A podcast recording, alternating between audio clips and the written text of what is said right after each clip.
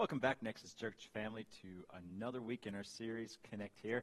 Over the course of these last few weeks, we've been discovering what our core values are as a church family. Now, before that, we talked about the pillars of our church family, that being the church is the most important organization on the earth, at least that's what we believe, whether you agree with that or not. That's up to going back to week two and discovering that. We talked about the importance of loving our community, being about others, others focused. And then we talked about the importance of reaching our families. At the core of the strength of any community is the family. And then lastly, in our pillars, we talked about multiplication. What does it mean to develop and send people out into the world we live in? Then we entered into our family values. Our family values are what I believe make the center of how we interact as followers of Jesus within the church. Now, the first one was we believe in expectation. We believe that we should expect God to move, just like He did in the Bible, especially in the New Testament. We believe that that is for today, that we can expect God to move in powerful supernatural ways. And then last week we talked about generosity, the one that nobody likes to talk about, but I truly believe that the church should be the most generous of all people.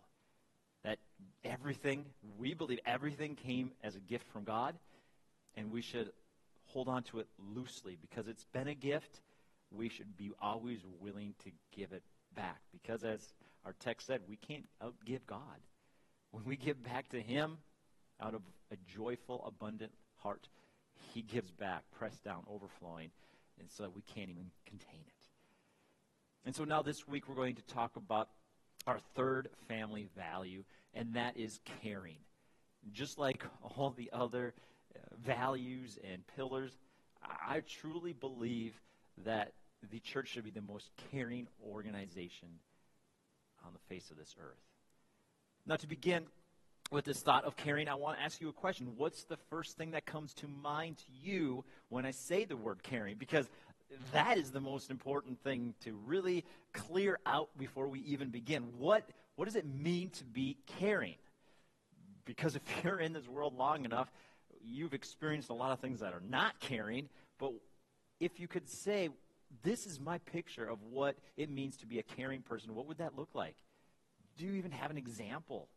For some people, it could be a family member that cared for them, whether it's a parent or grandparent or sibling. Somebody just sticks out for you. Maybe it was a mentor or, or somebody that you looked up to as a child or in your early adult life. But for some, you don't have a single soul you can think of that truly was the example of what it means to be caring. And so today we're going to take a look at just a few little different ways of what it means to be caring, especially within the church context. And so you might have to take this and broaden it out to your particular life. But here is what the Bible says is to be a caring person. At least just three different ways that we're going to talk about today. And then we're going to examine what the result of a caring life looks like. And truly, when it comes right down to it, a caring person will always find joy in their life when they care for others, when they truly love others. It's a cyclical thing. When we love, we receive love in return. And even though that might not be our intention, it is just a byproduct of how God set this world up. And so let's begin before I get ahead of myself today and give you the whole message, before we get to the passage, let's take a look at the book of Galatians. This was Paul's letter to the church that was formed in a town called Galatia. And now, Paul has had a lot to say in this passage. He did a little bit of correcting, he did a little bit of encouraging, and then he comes down to this one final thought as he was about to close the letter down that he wanted to leave these people with. And in a phrase, it was to carry one another's burdens.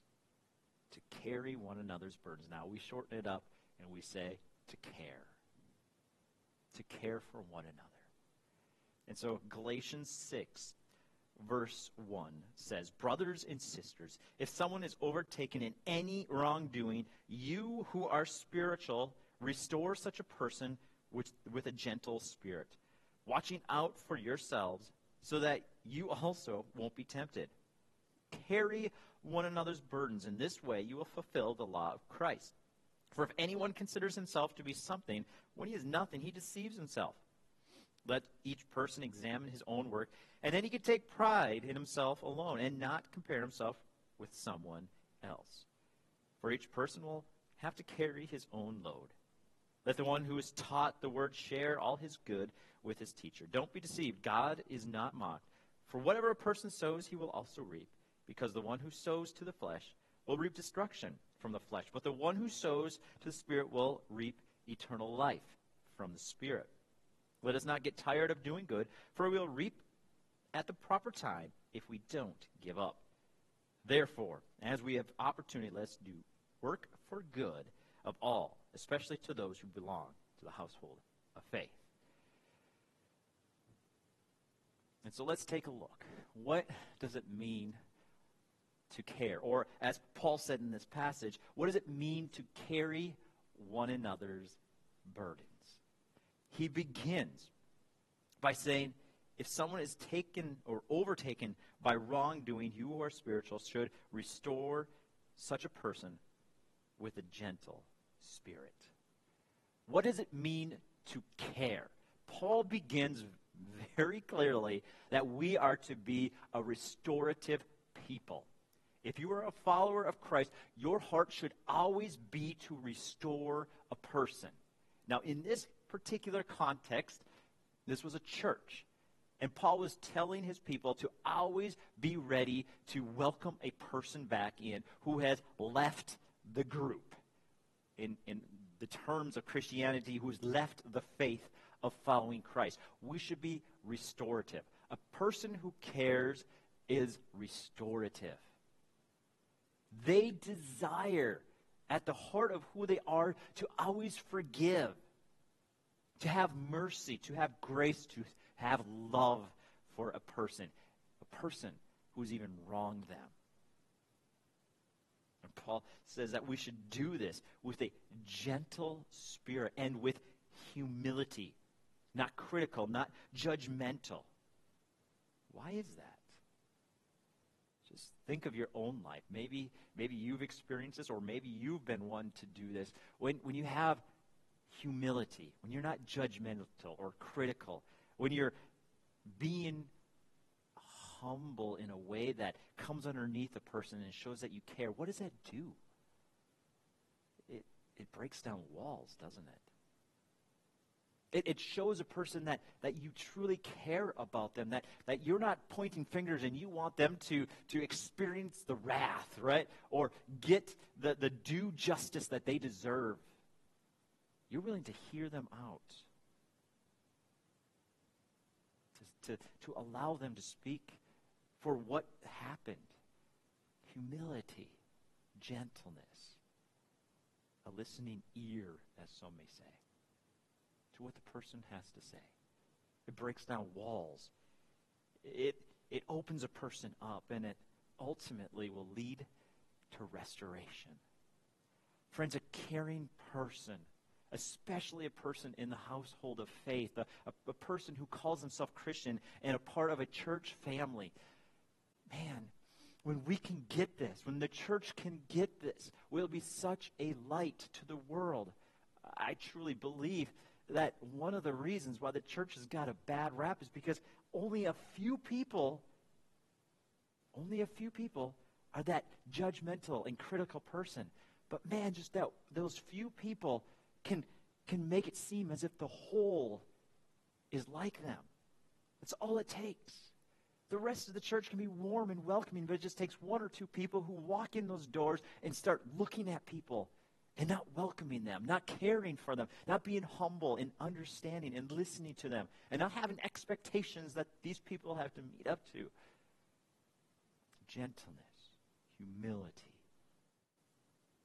If the church, if all of us, I call themselves Christians, get this, And that is, that's the foundation for a caring community. And so the first one is restorative.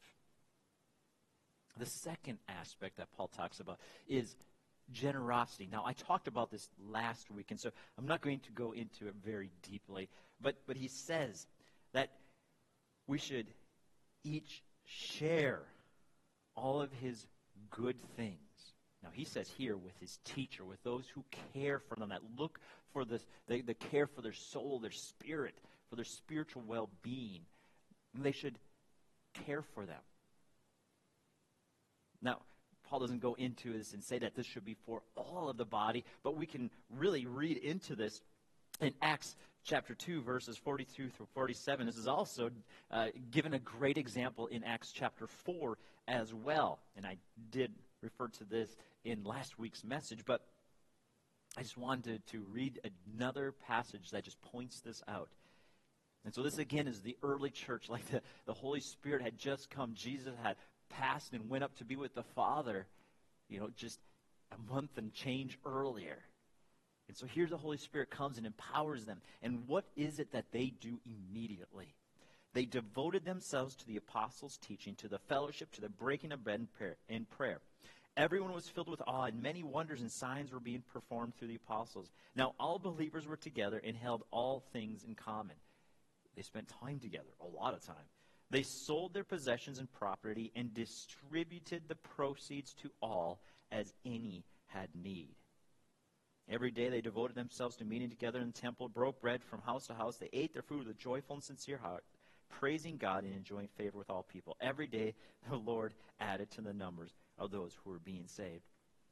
I just wanted to pick out of there just the simple fact that a caring community sees needs and provides for them. Now, this particular passage that we're looking at today, again, it refers to taking care of those who are in care of your spiritual well being. And I'm not bringing that up because I need special accolades or anything, but it's just scripture. And if you go back into the Old Testament, you will read of example after example of how God ordered the Israelites to care and bring a tenth of their proceeds. There, these guys were shepherds and care of, of the fields, right? They were farmers. They were to bring 10% of the best of their fruit to the church, and they were supposed to provide for the Levites, the ones who took care of all the people in their spiritual connection to God. Like, that was their job. And so Paul's just continuing this in the New Testament. They're to care for each other's needs. And not just for the spiritual well being, but we see as well in other pieces of Scripture that we're to care for those who didn't have enough. Paul would say in Philippians 2 4, let each of you look not only to his own interests, but to the interests of others. To take care, to see needs, and to provide generously. Andrew Murray, great theologian, said this. He said, The world asks, What does a man own? Christ asks, How does he use it? That's humbling, right? All the world sees is how much have you accumulated in your bank? What kind of house do you have? What kind of vacation home do you have? What kind of sports car or vacations do you go on? And, all God looks at is how are you utilizing it to benefit the kingdom of God? It's a great question to ask ourselves. But it doesn't end there. We are to be a place where we are one, restorative, caring, loving, welcoming people. We are to be a place that cares for the needs of others by giving generously. And then lastly, he says it a few times in this passage, we are to do good. We are to do good for others. We read in verse 9. Let us not get tired of doing good. For we will reap up, up at the proper time if we don't give up. Therefore, as we have opportunity, let's work for the good of all, especially in those of the household of faith. We're to do good for others, constantly seeking how can we help others? How can we look to serve others, to put others' needs before our own? We all have burdens. We're not to carry them alone. So we're to be a restorative community that sees the needs of others and gives generously and works in ways to propel and do good for others. What would that look like in your church, in my church? If we truly weren't there to just receive and to be built up spiritually, but we came into church looking to be a person who is restorative, to be a person who gives generously, to be a person who does good for the benefit of others, instead of just sitting down and spending time with God and saying hi to a few people and walking out the door. What if every person was that kind of person? That was a caring, loving, gentle. What would that look like? And then one step further, what would that do? What would that do if if we had that mentality? What would the world think of us? What would our community, our neighbors, our families, the media, what would they say? What would they do? Jesus had a thought about this in John 13, 34 and 35. He said, A new commandment I give to you, that you love one another. Just as I have loved you, you are to love one another. Or you could put in there, care for one another, right? What is love? It's care. It's putting somebody else's needs above our own, right? Here it is. By this, all people will know that you are my disciples if you have love for one another. What would define you as a follower of Jesus? Caring, loving, being generous, being restorative, doing good. That's what caring's all about. All of that. Love, restore, generosity. It's all one and the same. It is exactly what we see in the book of Acts. Over and over again, what set them apart? It was the fact that they cared, that they took care of each other's needs. And God showed up. Every day, the church was being added to because they were sacrificing themselves for the benefit of others. That's tough. In fact, if I were to stop the message right now, most of you would be like, not for me. Not for me. Why? Because you're asking me to give up everything for the benefit of others. What, what pleasure in that? And even if I did, what if what if nobody was changed? What if the world didn't see? What if the world, in fact, maybe made fun of me? We, we're going to be looking at the book of Daniel next week, and we're going to be looking at four individuals that went all the way and did exactly what God asked them to do laid down their lives for the benefit of others and for God Himself. And what happened? They were thrown into a lion's den, they were thrown into a fire It doesn't mean that because I do any of this, that God will pay me a life full of comfiness, just unlimited blessings in this physical world. It doesn't guarantee that. We might be murdered for what we do and what we believe. But here's the thing it will impact lives. It might not be to the, the, the category of thousands like we see in the book of Acts, but it might be one. It might be one. And I have to ask you this question. What if you laying down your life, the comforts of your home for somebody else, the financial stability that your 401k has? What if you pouring out the life that you have to live for somebody else would mean that one person would join the kingdom of heaven with you? Would it be worth it? Would your care, your sacrificial care for somebody else, be worth it? That's between you and Jesus, but I think so. Toby Back put it this way. He said, helping one person might not change the world, but it could change the world for one person. It can change the world for one person. And I think it's worth it. Because eternity a long time to be separated from the God who created them. It's worth it.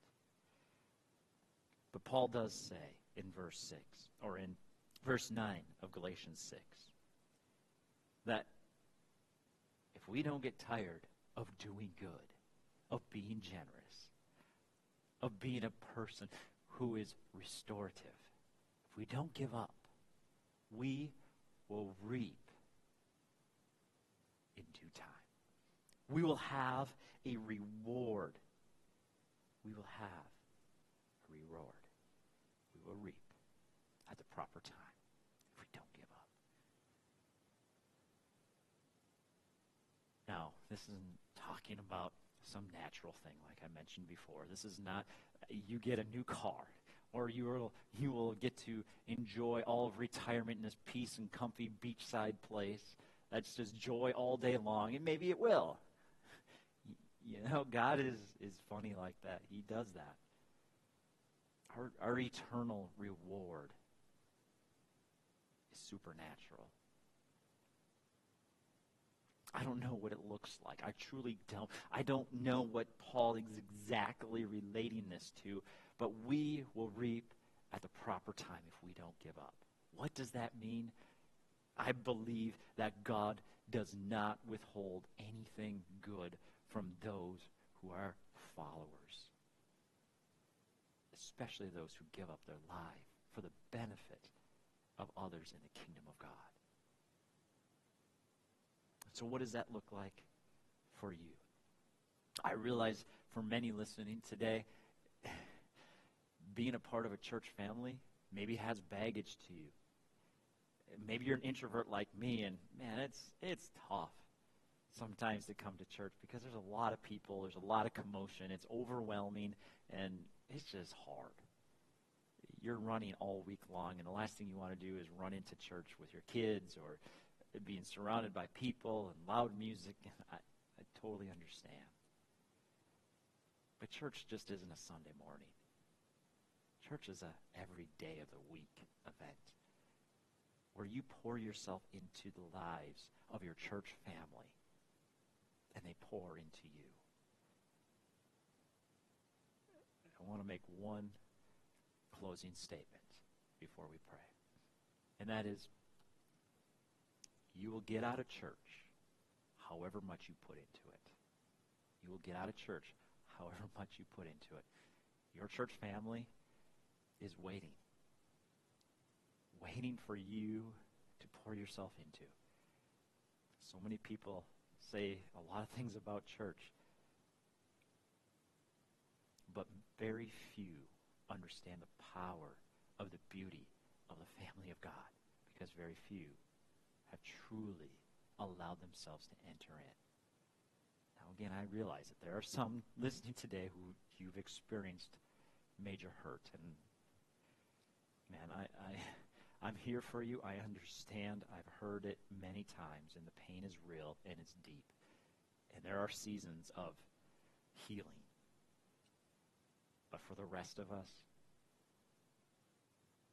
you'll get out of it what you put in. And So, Father, today I pray for every person listening. Father, the church is a family. The church is a family. And when the church is restorative, loving, caring, welcoming, when the church is generous, when it seeks to do good and to serve and to humbly come alongside one another, not to get their own way, but to truly be the family of God, it is the most beautiful thing. And I pray for every person listening that they can truly enter in, give of themselves fully to the church family so that they can experience the beauty of the greatest organization on the face of this earth. I pray you go with your people now in Jesus' name. Amen. Thank you for joining us today.